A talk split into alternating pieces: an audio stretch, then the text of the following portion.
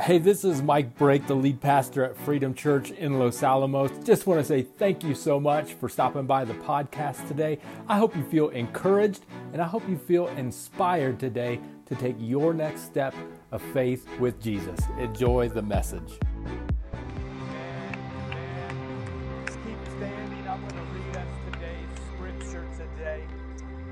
Our scripture today is going to come out of Mark 5. Let's stand and I'll, I'll, read this to you. It'll be up on the screen. It says, So they arrived to the other side of the lake in the region of the Gerasenes. We'll just kind of remember that. We'll come back to that later. That's usually not a highlighter verse, but it's a very important one for today. It says, When Jesus climbed out of the boat, a man possessed by an evil spirit came out of the tombs to meet him. And that man lived in the burial caves, but could no longer be restrained, even with a chain. And wherever he was put into chains and shackles, whenever he was put into chains and shackles, he was chained up and in bondage. And as often as he would, he would snap those chains from his wrist and he smashed the shackles. No one was strong enough to subdue him. Day and night he wandered. Day and night he wandered among those burial caves, in the empty tombs, and in the hills, howling and cutting himself in sharp stones. And Jesus was still some distance away. The man saw him and ran to meet him, and he bowed low before him. And with a shriek, he screamed, Why are you interfering with me, Jesus, Son of the Most High God? And in the name of God, I beg you, don't torture me. For Jesus had already said to the spirits, Come out, come out, come out of the man, you evil spirit. And then Jesus demanded, What is your name? Uh, as you take a seat, take about 30, 60 seconds, say hello to some people, and ask them, What is your name? If you meet someone new, uh, say hello, and then you can be seated. Righty. Hey, you guys have in your in your seats, I gave you this, this hello, my, my name is. Jesus asked the gentleman, what is, what is your name? Now, most of us, when we would, if I gave this to you and said, What's your name? you would fill out your, your name. You can imagine this scene, or maybe we can't, because this is such a, a scene in the Bible that I'm like, I really can't relate to this. Uh, this, this guy is chained up. Kind of scary. He's got demons. He's living in a cemetery. I think in one of the Gospels, not in this one, it says he was running around. He didn't have any clothes on. So you got naked streaker guy uh, cutting himself, howling in the cemetery, running up to you a little bit, uh, a little bit freaky. And uh, I don't know, have, it, who in here has watched the uh, TV series uh, The Chosen? Have you seen any of that that's on? Some of us have. It's really good. You ought to check it out. Um, but in the first episode, there's a demon possessed woman. I'm not going to give it away. And Nicodemus, who, who we read about, he actually comes and he tries to like cast out this demon. And so he's there like saying all these religious chants and come out, demon, and all, like all these things. And, and then all of a sudden, the, the demon possessed person looks at him square in the eye and says, You have no power over us. And I know for me, but it just like gave me goosebumps. I'm like, whoa, you know, I'm just watching a TV show and I'm scared. Here this is right in their, their face. I mean, um, it's a little bit hard to relate, especially when he asks, What's your name? And this guy says, My name is Legion because there are many of us. And a legion would have kind of referenced, it would have sparked the idea of a, a Roman legion where there's thousands of troops in a legion, and you're like, a guy is uh, thousands of, of demons in. Like, okay, uh, I'm 2021. I don't think I'm really kind of wrestling with demon possession and, and these sorts of things. But what, um, what he did when he was asked his name, didn't respond with, hello, my name's Mike. I got problems. I've got issues. No, he, he, he identified with what was oppressing him. Now, I'm, I'm going to try to preach today. You're going to have to help me out. But I, he identified not so much with his name, but the things that had wounded him and caused him pain in his life. He was dealing with the things that had been oppressing him. My name is, is Legion. I don't know who in here today might be struggling with pain and wounds inflicted on you from other people in your life. Come on now. He, he had been chained and shackled by somebody who had tried to uh, uh, oppress him. And you may not be carrying chains and, and shackles of the physical nature, but somebody told you something and they tried to put you down. Somebody may have abused you at some point in time, verbally, physically, sexually, emotionally, and it has changed you to try to keep putting you down. This person identified more with the issues that were oppressing him in his life. And primarily, come on now, let's get a little bit real. Who put the chains and shackles on him? At some point in time, it was most likely some religious leaders in that area. Come on. We've been wounded in the church by church leaders, by church people, and we carry those issues around with us. Some of us, we have carried the pain. This guy, it says this guy was living in a cemetery alone. All right, I don't even like going to the cemetery in, in daylight. I went camping over the weekend. I was already kind of scared because it's nighttime or whatever. Who wants to go camping in a cemetery tonight? Nobody. We're scared, right? And he lived there alone, rejected, and outcast of his region. And if you've ever spent time with loneliness, if, if loneliness has become a friend in your life, that divorce that came and you did not expect that to come, the grief and the loss of a loved one that we felt, maybe it's the pain of loneliness of a miscarriage, and you have, you have spent any time with loneliness and you know the pain that that comes along with that in that loneliness and in that time. It said he wandered. He was wandering around, howling, cutting himself, even, carrying the pain that he had been, had been hurting himself and wounding himself. Why was he cutting himself? How many of you in the room know or have known a cutter in your life? Many of us, many of us. When I sometimes I get the privilege to teach at the high school and I ask that question, almost every time it's 100%. Now, you may not cut, maybe you do. You may be like, I don't understand why somebody would cut. It works. Why would somebody cut? It works. You're like, it works. Yeah, it, it will numb the pain, it will distract from the pain whatever is spiraling out of control, it can it will do that thing. That's why people do it. You may not cut, but you have your thing. It may be success. Whatever's spiraling out of control, I'll just go to whatever's more. More money, the promotion, whatever's next, that will satisfy. I'll get that little hit and then I'll keep going. It works, but only for a little bit. But maybe yours isn't success. Maybe, maybe it's money. Maybe it's shopping. Maybe it's that little hit online. Hey, I'll post something. I'll get the likes. I'll get the dopamine. I like it. Maybe it's church. I come to church and I'll numb the pain and I'll check the box. And, and I, I, I'm, I'm doing good. I must be. And we'll distract from whatever's going on. We, there's our, there are ways besides cutting in which we hurt ourselves. I'll take another drink. I'll fill it up with busyness. If I'm just busy, then I don't have to think about it. I'll just keep loading up the schedule, and we must be good because we have a busy life, we have a home, we have all of these things. We must be good. And we will numb ourselves and distract ourselves from this inner pain that's going on. And it may not even be something physical. Like I would find, I could, I, I really do. If we sat down, we could find yours. Some of you, you'll binge watch uh, Fox News. Hello. You'll, you'll distract yourselves from whatever is going on and spiraling out of control in your life, and you just get angry and frustrated, and it's, it, it fills you up for a little bit and distracts.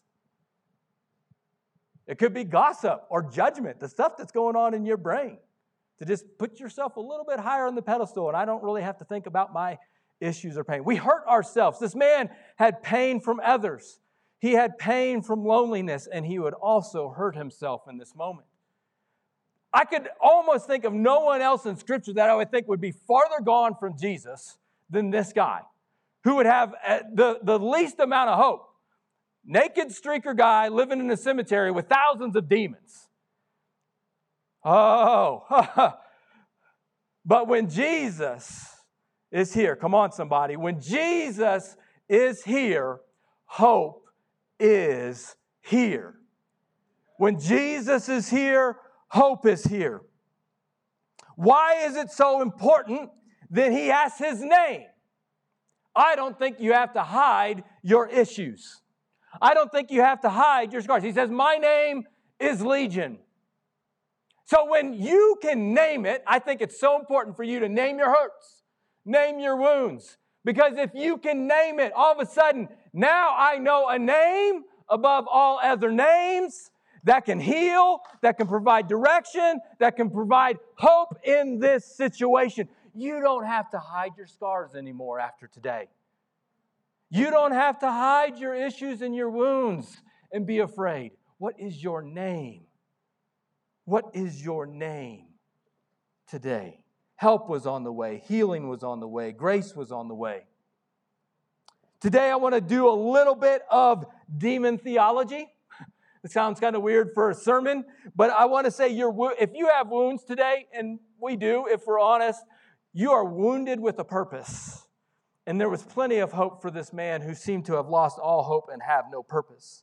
He says, in the name of God, all right, so my name's Legion, but in the name of God, this name above all other names, he says, I beg you, don't torture me. So, so demon theology, number one, the enemy, the enemy knows who Jesus is. All right, so oftentimes, if you, I, gave the cemetery argument a few minutes ago, all right? We're, we're afraid of it. The supernatural, we're like, oh, I ain't dealing with none of that today, all right? But it is afraid of Jesus. Okay, Jesus even said in, in Mark chapter 4, if you flip back, he's telling some stories, and they're saying he's like Jesus is on Team Satan or something like that. He's like, no, what are you talking about? He says, I walk right into the strong man's house, I plunder it, and I walk right back out. This ain't even a fight. This, is, this ain't even a contest, all right? It knows who Jesus is, right? It also knows what is valuable, okay? It also knows what is valuable because the, the Spirit said, begged him, begging Jesus again and again. Who's groveling at the feet of Jesus? It's these guys. They said, Do, Don't send us to a distant place. Don't send us to a distant place. In fact, they said, We want to go over to some pigs there, which are nearby. Don't send us to a distant place, Jesus. Do you think the enemy wants to give up any ground? In your life, today, you're going to hear a message of hope and encouragement that's found only in Jesus to get real about the things and the issues that have been oppressing us and to take one step forward. Do you think the enemy wants to give up any ground in this fight? I might have to leave them alone, but I don't want to go too far away because I don't want them going very far. They might take a step, but I don't want them to walk a mile. I don't want them going very far. He said, Don't send us far away. This thing has been ravaging you and, and wreaking havoc in your life and in your family's life for a month, for a year, for a decade, for 30, 40 years. Do you think today that the enemy wants to give up any ground in this battle or fight. Not at all. And in Los Alamos, in our city, we love Los Alamos. No strings attached. Because that's what we're called to do is go love our city around us. Do you think the enemy wants to give up any ground in Los Alamos? No. Here's, here's why. What happens typically in Los Alamos? Obviously, we have the lab. We're a company town. But people come from all over the globe here. How often do they stay here? Typically, not everybody, is about every two to three years, and then what? They leave, and where do they go? All around the world. Do you think in this little tiny town, situated with a global mission to get people for a couple years, love on them unconditionally, give them hope, give them strength. Then they move to DC and say, You go do the same wherever you're at. Do you think the enemy wants to give up any ground? No. Keep us close, Jesus. Don't send us far away, not in this region, not in this town. The crazy thing is, Jesus says, okay. He gives them permission. And it says that the demons uh, go over to these pigs, about 2,000 of them. And these pigs immediately rush into a lake and die. Now, again, this is, this is, this is bizarre. It's a great day for Jesus. Heals the man. Great day for the disciples that are there. They're like, oh my gosh, Jesus, you're, you're rocking it. Great day for naked streaker guy living in the cemetery. He's healed. You know who it's not a great day for? Pigs and pig farmers. He just wrecked their economy. Some scholars would say that it was anywhere in today's economy about a half million to two million dollars in that region gone. And it says that the, the people who, who, the farmers with those pigs, they ran back into town to, to tell the other people. All right, so they, they don't have Snapchat, they don't have Instagram stories where they're like, hey, did you see what just happened? That was crazy. No, they're like, we're running to town and say, that was not us. that was him. That was this guy. So the people, they come back out and they come and see what happened. And watch what they said. They said, the crowd began pleading with Jesus to go away and leave them alone. They cared more about their pigs than they did this man. They cared more about their money than they did this man. Why would Satan uh, know what's valuable and attack it? Why is he going to attack what's valuable? Why is he going to want to stay close? Because he wants Jesus to leave. I hear Job. I hear Job saying, Hey, can I get in this conversation, anybody? When, when Satan and, and God kind of have this conversation, and, and, and they're like, Job, he's awesome. He's a faithful guy. He's a great guy. And Satan's like, okay, let me, let me test that out. What's he do? He attacks what is valuable in his life. He goes right after it. Family, property, everything goes right after it. For us, he'll do the same thing. Mandates, that's the word of the day. He's hitting things that are powerful, that are valuable. We've had people that will offend us. He'll, he'll send something your way to ping that area that's valuable in life. Why? So you'll send Jesus away. Oh, God must not be for me. Or there's something that's going on, ah, and we'll, we'll distance ourselves from Jesus. Now, why would Jesus give permission? If he knows that's the enemy's purpose, why would Jesus give him permission? And you got to, you, you, if we know this is the enemy's tactic for us to attack and discourage and distract us so much that we'll give up hope and we'll send Jesus away, and we've got our priorities on the pigs rather than the person. Jesus, from his side, he's trying to eliminate everything so you can see him more clearly. You didn't need the pigs. I'm the thing you're looking for. I'm the thing you're thirsty for. I'm the thing you're hungry for. I'm the bread of life. This, I, let's get all of this out of the way so you can see me more clearly. I hear the rich young ruler wanting to get in on this one. Hey, Jesus, what do I got to do to, to get in relationship with you? Oh, rich young ruler, hey, I love you. Come follow me.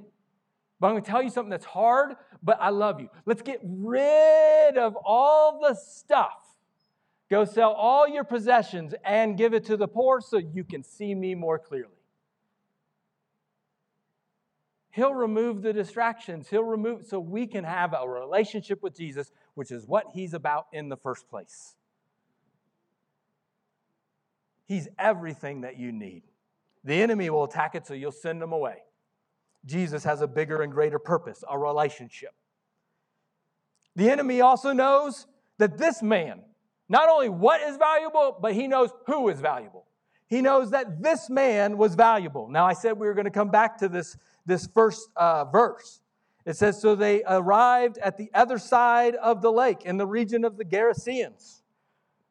So Mark tells us that they crossed over a lake, the Sea of Galilee. Now, If you're not a, an, an um, know your Israel geography, that's completely okay. But there's the Sea of Galilee right there. Most likely they were ministering in a town called Capernaum. Also, Capernaum, you could translate it to the village of comfort. They go across the Sea of Galilee, this giant lake. The other side, the Gerasenes, is Gentile territory. It is non Jewish territory. Jews and Gentiles, they don't get along, they don't mix. They, you have to leave comfort, and we're going to go to the other side where you are uncomfortable. You're going to, you're going to leave this place of your Jewish traditions, and we're going to go to the other side. Now, when you see that story in Mark chapter 4, we didn't read it. You're going to have to read it on your own. These two stories are connected, right? They're doing ministry, probably in Capernaum, and Jesus just says, let's go to the other side. Those guys knew what the other side meant Gentile territory. No, Jesus, we don't mix over there. That's not our territory. But he doesn't even tell them why. He just says, let's get in the boat and let's go, which is a total side note from today's message. Can you follow Jesus today when you only have a what, but you don't know a why? Or do you have to have everything figured out? I'll only take that step of faith which is a hard one, which is a tough one. I'll only cross over if you give me guaranteed success, eliminate uncertainty, and let's have this thing mapped out. Or can you just take a step of faith when Jesus gives you that next step and say, My heart, my mind is, is, is already set? The answer is yes before you even ask Jesus. That's the heart that he wants. They cross over. This is, the, this is the part of Mark chapter 4 that some of us, we know this story. A huge storm comes. They're all fighting for their lives. They think they're going to die. They wake Jesus up, and Jesus, we're freaking out. The boat's going to sink. We're going to die. We're in this storm. Waves are crashing. And Jesus rebukes the storm and calms it down so they can cross over to the other side. Now, a couple things. One, Jesus, he's going to deliver on his promises. All right, if he says he's going to do it, he's going to do it. We're going to the other side. What you know? Don't don't lose faith. Secondly, it says that he he rebuked that storm. Now, this is just me, and there's some other scholars too. one, Jesus is displaying his power so they can see him more clearly. The storm might come in your life. Why? The point of that story is who is Jesus? He's God, he's powerful. But I also think Jesus only rebukes things that are coming from the enemy. And he said he rebuked that storm because I think the enemy knew who was on the other side, and that person was valuable extremely valuable. And so Jesus, he rebukes that storm. The enemy will not attack what he's not threatened by. He didn't want Jesus coming across to the other side to this man. Apparently, if you're being attacked lately, if you're being like this, eh, wounds have been on you for lately or a while, and you're wondering what's going on, apparently you have value in God's eyes. He has something great for you today. You don't have to stay shackled. Jesus is here, so hope is here. And so, as Jesus comes across the sea, he knew something that greater was on the other side. We're going to go from comfort to discomfort because something greater is on the other side. Value. We got to understand the importance of value. The enemy knows what is valuable, the enemy knows who is valuable. And so does Jesus. Value is determined by the price somebody is willing to pay. Uh, a couple years ago, there was a rare $1,000 bill that was sold at auction. It's called the Marcy bill. I think there was only two in print. Now, this thing is only $1,000, but it's sold at auction for $1.82 million. What's interesting is all it is is a piece of paper. That's all it is. A Monet painting a couple years ago went to auction. And at auction sold for $84 million. dollars. Now, I love art, but I'm not always necessarily an art history guy. I go to, the, to some of the museums sometimes, and you look at some of these paintings that are probably worth millions, and it looked like someone like swallowed paint and then just like spit it on the thing, and you're like, what is this? And it's worth millions. I'm not saying that about Monet. Monet's pretty awesome, but $84 million. A car recently, Rolls Royce, one of the most expensive cars ever sold, sold for $13 million at auction. You can't buy it, it was only sold custom at, at auction. These things, whether it's a piece of paper, a house, and property, value is determined by the price somebody is willing to pay. Jesus went through the storm through, for this guy. Jesus crossed over to the other side. Jesus, what I want you to see today, Jesus, he crossed heaven to come down to earth to give up his life and sacrifice his life, rose from the grave for you. No, I don't think you heard me. He gave up his life. God Himself, creator of the heavens and the earth, the entire universe, came for you.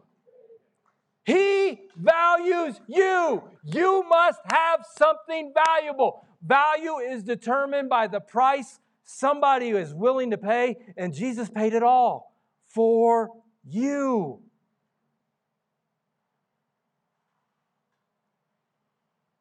I don't care if it's a $1,000 bill, a car, a painting, or the person in the mirror. This truth that value is determined by the price somebody is willing to pay has to resonate in our heart. And the enemy does not want you to know this. He's begging and pleading that you will not take a step of faith and realize how much you are worth. You are not worthless, no matter who chained you up, who, who, no matter who tried to shackle you down. In fact, Jesus would say, You are so strong. In your, in your felt weakness, you are so strong. Jesus would say, You are so positioned where you are right now. I put the people around you. You are so positioned right now. You are so valuable and you have so much purpose in the areas that there's something greater on the other side for you if you would just take that step of faith. He healed this man who had no hope. One of the furthest outcasts that you and I could think of. And Jesus said, I crossed over for him, and I'll do it for you anytime. And as Jesus was getting ready to get into the boat and leave, wounds with a purpose, wounds with a purpose, wounds with a purpose. The man who had demon possessed begged to go with him. Now he's begging Jesus, "Hey, come with me. I want to, or I want to go with you. I want to go with you, Jesus. Don't leave me with these crazy people. They tried to shackle me up and chain me up and they left me for dead in the cemetery. Don't leave me in Los Alamos, Jesus. Like, no, this can't be the last place.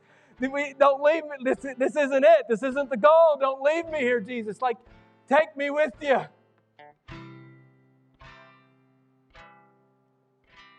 Jesus said no. Sometimes I'm not going to take you out of it. I'll take it out of you. No. Go home to your family and tell them everything the Lord has done for you. Is that not our mission? Is that not our mission? Tell everything the Lord has done for you. I said all of this to say this, and I don't know if you will receive it. I've prayed that you will. You don't have to hide your wounds anymore. Your hurts, your pains, you don't have to hide them anymore. In fact, if you will receive this today, your wounds just might be your anointing.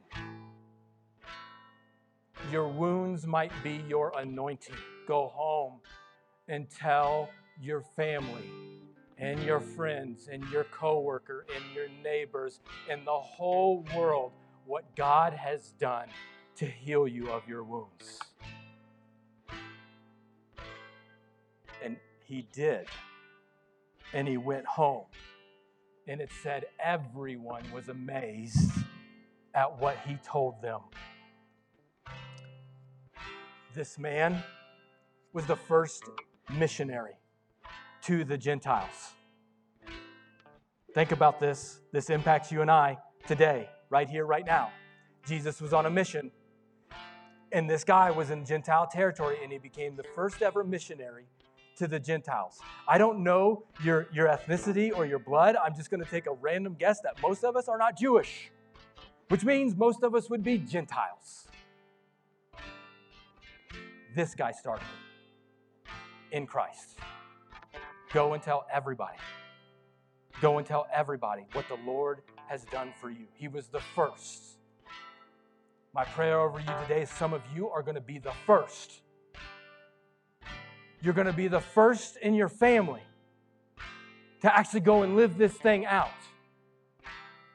Maybe you have family members that are Christian today and they go and this this thing out, but you are, your faith is not capped by the amount of faith that your parents have or your brother and sister have. If Jesus is calling you to take another step and go further today, you're like, well, there must be better than me. I can't quite make it as far as there. No, Jesus just wants you to follow him. You might be the first to have greater faith, to take that step. Today might be your first day to say, I'm going to call Jesus my Lord and Savior. For the very first time in my life, I want Him. Why? Because you have an amazing story to tell. When people hear what God has done in your life, you tell them, they're going to be amazed. You may not think it, you may not feel it, but we understand God knows how much valuable you are. He paid that price. And now He says, Go. Go. Go. One step at a time one conversation at a time, one story at a time. That, Freedom Church, that is how you change the world. And that's our mission. So, with that, can we stand? Can we pray together? God, I pray right now. Some of us, I, it's not happening necessarily in this room, but in our brains, in our bodies, we are crying out to you. We, we may not be physically wandering in a cemetery, but we are wandering in tombs that will not give life. Struggling, screaming, God, where are you? Why is this happening? And we're crying out, Jesus, for those who resonate with that today, speak to them. Let them know that you are really completely in control. Let them know that you do care, that you do love them, Speak right to their hearts today where they need to hear it and show them a next step. Thank you again for taking the time to listen to the podcast this week. I hope you felt inspired to take your next step of faith with Jesus. Just a couple next steps that you can take coming out of this. One, rate and review the podcast. That really does get the message out to other people faster, as well as click subscribe to make sure you get the latest content as it rolls out each week. And finally, if you want to partner with us financially, head on over to our website, click the word give. That's going to get the message out through our ministries further and faster. Have a wonderful week. God bless.